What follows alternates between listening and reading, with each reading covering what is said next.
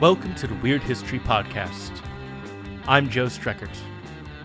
This podcast is independent and ad-free because of your listener support. Become a listener supporter by going to WeirdHistoryPodcast.com. I wrote a book. It is finally real.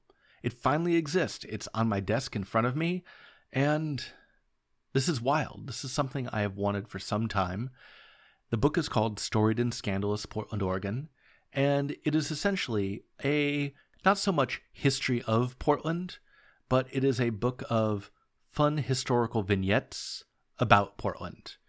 It's about bad stuff, but not actually bad stuff, fun bad stuff. You could write a history of Portland that was really dark.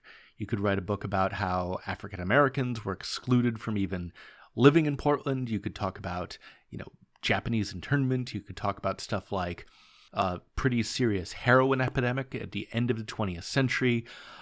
You could go to a really kind of bad place if you were to write a local history book about my hometown. But that is not the book the publisher wanted. Instead, this is about fun, bad things, and I think you probably know what that entails. So old-timey saloons, old-timey gambling, fun local anecdotes, the kind of things that a tour guide would talk about. And when the publisher approached me about writing this book, I didn't know if I wanted to do that, but I was at a party at the end of 2018, and I was talking to somebody about this deal that was in front of me, and I didn't know if I was going to say yes or no. And somebody overheard us talking and just kind of swooped in to the conversation. And she said, "Wait, you have a potential book deal. How did you pitch to publisher?" And I explained, "Oh, I didn't. They came to me. They wanted somebody to write this book about Portland history, and they were familiar with my work in the Portland Mercury, the podcast. They had heard me mentioned by other people who are involved in Portland history, and they came to me with a book deal." And this person ended up working in the publishing industry, and she said, "What press is it?" I said, "It's called Globe Pequot Press." And she said, "Okay, yeah, that's a real operation. They do local interest books like the one they're offering you. They do guidebooks and that kind of stuff." And she said to me, "Do you have any idea how many authors struggle to get a book out there? Do you have any idea how many authors pitch and pitch and pitch and get nothing from agents and publishers and the rest of it, and one just shows up at your door?" And I was like, "Yeah, I appreciate that, but it's going to be the kind of thing that it's just fun facts about Portland, Oregon, and it's the kind of thing that you would buy in a museum gift shop or at the airport or that kind of thing. I don't know." To which she said, "Books that live in museum gift shops and at airports do pretty well. If I were to write some memoir about, I don't know, my travels or life or that kind of thing, it would be the kind of thing that either made a splash or didn't, but a local interest book that's going to be in the gift shop at the Oregon Historical Society or be in the, all things Oregon stores at the Portland International Airport or that kind of thing, or be in the Portland, Oregon section of Powell's Books, which attracts lots of visitors to Portland every single day of every single year." She's like, "Yeah, you're going to have an audience for that pretty consistently. And if it's under $20, people will buy it. You should say yes." So after being basically browbeaten by this member of the publishing industry that just happened to be at the same party as me at the end of 2018, I signed the contract, wrote the book, and it is real. And I am happy to say that I will be doing an event at Powell's Books in Portland, Oregon, the big downtown location, the main Powell's, on March 22nd at 7:30.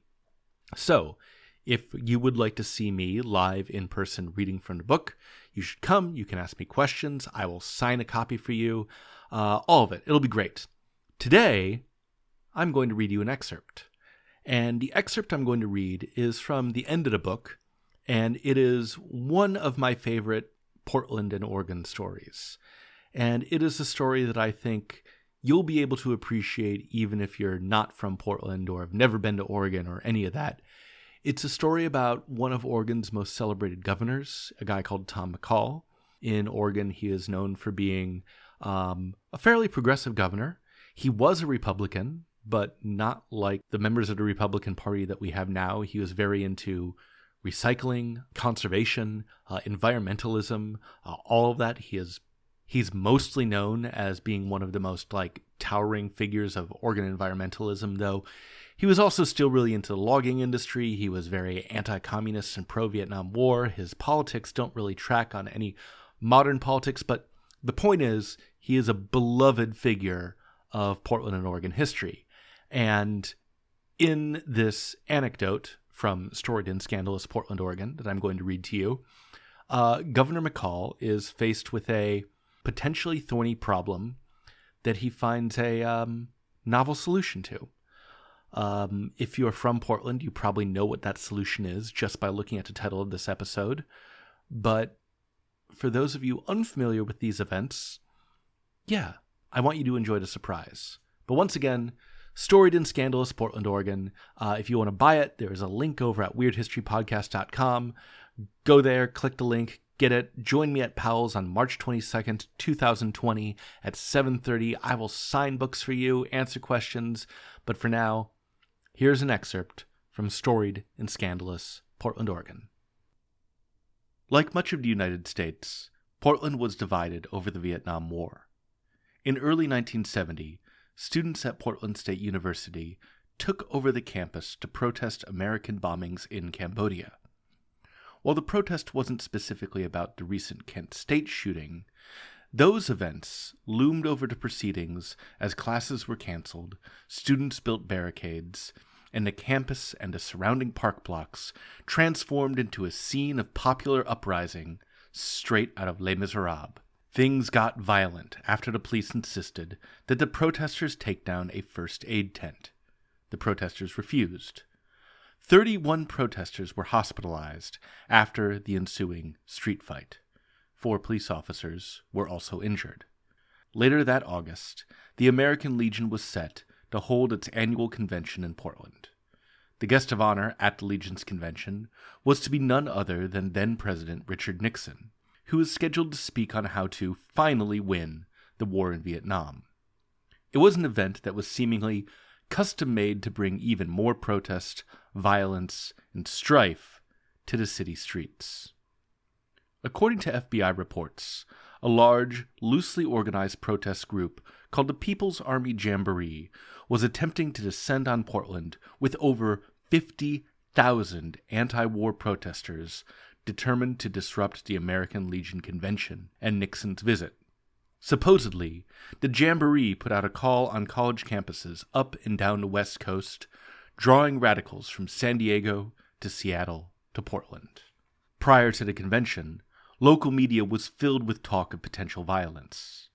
"Some legionaries are a little quick on the trigger," said Legion member W.C. Conyer to a reporter from the Bend Bulletin, "but so are some of the hippies."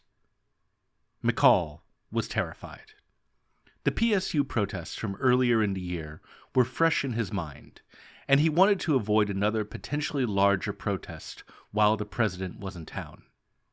He knew that calling in the National Guards to deal with the protesters would likely result in street fights, injuries, and extensive property damage. The governor was also up for re-election that year. The state's largest city erupting into a war zone would not, he reasoned, be good for his prospects in November. McCall knew that he had to do something. He happened upon an unconventional solution: a giant, state-sponsored rock and roll festival. A small counterculture collective called The Family, that's The Family with caps, initially pitched an alternative to protests to Portland city officials: a peaceful music festival and coming together instead of a potentially violent march in the streets. The city government, not eager to spend money on what looked to be a drug-fueled hippie party, turned them down. The Family was not deterred, though. They traveled to Salem and pitched the idea to the governor's office. The governor, who'd been casting about for ways to avoid a protest, said yes. McIver State Park, about 25 miles southeast of Portland, would play host to a music festival during the American Legion convention. The multi-day state-sponsored Woodstock knockoff would be called Vortex One, a biodegradable festival of life. Oregon taxpayers would fit the bill for a week-long, clothing-optional hippie festival, and McCall also got funding from members of the Portland business community who generally saw a lack of rioting as in their best interest. The site was chosen specifically for its isolation. State and city authorities wanted potential protesters contained in McIver, and law enforcement was instructed to not issue any kind of citations for nonviolent crimes to potential attendees. Drugs and other transgressive activities were fair game as long as no one threw a punch. Not only that, law enforcement even provided transportation and directions to the festival for people who wanted to be part of the Vortex. McCall took to the airwaves to address the state. He was simultaneously speaking about a potential emergency and also announcing a rock festival. 3 days from now, he said, Portland will be host to two groups, and they couldn't be more dissimilar. Their simultaneous presence here has already generated tension. We will be tested to the ultimate. After giving a brief description of the American Legion, the People's Army Jamboree, and what was at stake, he said, Great numbers of young people are coming to Portland, but not to riot or to burn or to kill. They're coming to peacefully exercise their constitutional rights. Our reports were, however, that some would seek to manipulate others as pawns to trigger serious and possible violent confrontation. In consultation with sitting church and government leaders, and with the advice and counsel of the FBI, I committed our resources. As governor, I agreed to do all I could to prevent tragedy from breaking out in Portland. While we're prepared to deal with violence, keep it clear that our first priority is to avoid violence. Vortex is an activity planned by a group of responsible young people. There will still be some who want to thwart authority. The laws of this state and community will be upheld. For those who understand this statement, alternatives are available. These alternatives were, of course, to go to McIver Park and get your freecon. McCall also made it very clear that state and federal law enforcement agents would be prepared to deal with any potential violence in Portland in what he called Operation Tranquility. He ended the speech with an invocation of one of Oregon's greatest natural disasters. Hopefully, he said, this will be the Columbus Day storm that never came. The FBI's initial estimate that 50,000 radicals were ready to descend on Portland was almost certainly hyperbole, and Richard Nixon ended up canceling his appearance at the American Legion Convention. Only about 1,000 people marched in the streets during that weekend, and fears of urban warfare and street fights proved unfounded. Vortex One, though, was considerable. Because attendance was free, the gates weren't monitored, so there are no exact attendance numbers. Estimates range from between 30,000 and 100,000, even though there were no bands of note. The event largely relied on local bands. There were rumors that major acts like Jefferson Airplane or the Grateful Dead were going to make a surprise appearance, but sudden visits from nationally known rock artists were not forthcoming. The music wasn't the only draw, though. From August 28th to September 3rd, 1970, festival-goers in McIver Park enjoyed a light touch from the powers that be, and the festival offered a vacation from cops, squares, and prevailing social norms.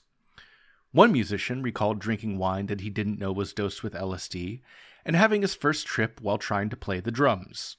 Naked people coated themselves with mud, let it dry in the sun, and washed themselves clean in the Clackamas River. Undercover law enforcement officials milled about among the revelry. They were, apparently, fine with it. Law enforcement at Vortex One looked the other way when it came to drug use, public nudity, and sundry other forms of normally prescribed recreation. Because of the extensive amount of consequence-free drug use, the festival became known as the Governor's Pot Party. McCall, who'd previously worried about his political future because of potential urban violence, now fretted about whether or not he'd survive after being so strongly associated with sex, drugs, and rock and roll, McCall had nothing to worry about. He secured re-election in 1970 and went down in history as one of Oregon's most beloved governors. He later told Studs Terkel, "It was the damnedest confrontation you'll ever see. We took a park 20 miles south of Portland and turned it into an overnight bivouac and disco party. There was a lot of pot smoking and skinny dipping, but no one was killed." After Vortex One ended, McCall visited the site, thanked the organizers, and was invited to join an Ohm Circle. He accepted. Vortex One remains the only state-sponsored rock and roll festival in American history. While there was no Vortex 2 the following year, the state-sponsored festival did inspire the Rainbow Gatherings. In 1972, several of the same organizers of Vortex 1 gathered in Colorado for a similar event. The multi-day, non-commercial hippie gathering eventually became a regular, worldwide phenomenon and continues to the present day, albeit without the threat of urban warfare or the benefit of state sponsorship. All right, that is just one story from my book, Storied and Scandalous Portland, Oregon. That is real, it exists, and you can buy. Go to WeirdHistoryPodcast.com, click the link, buy the book, and once again, I will be at Powell's on March 22nd at 7:30. I will answer your questions. I will sign your books. I hope to see you. We'll have a great time. Bye.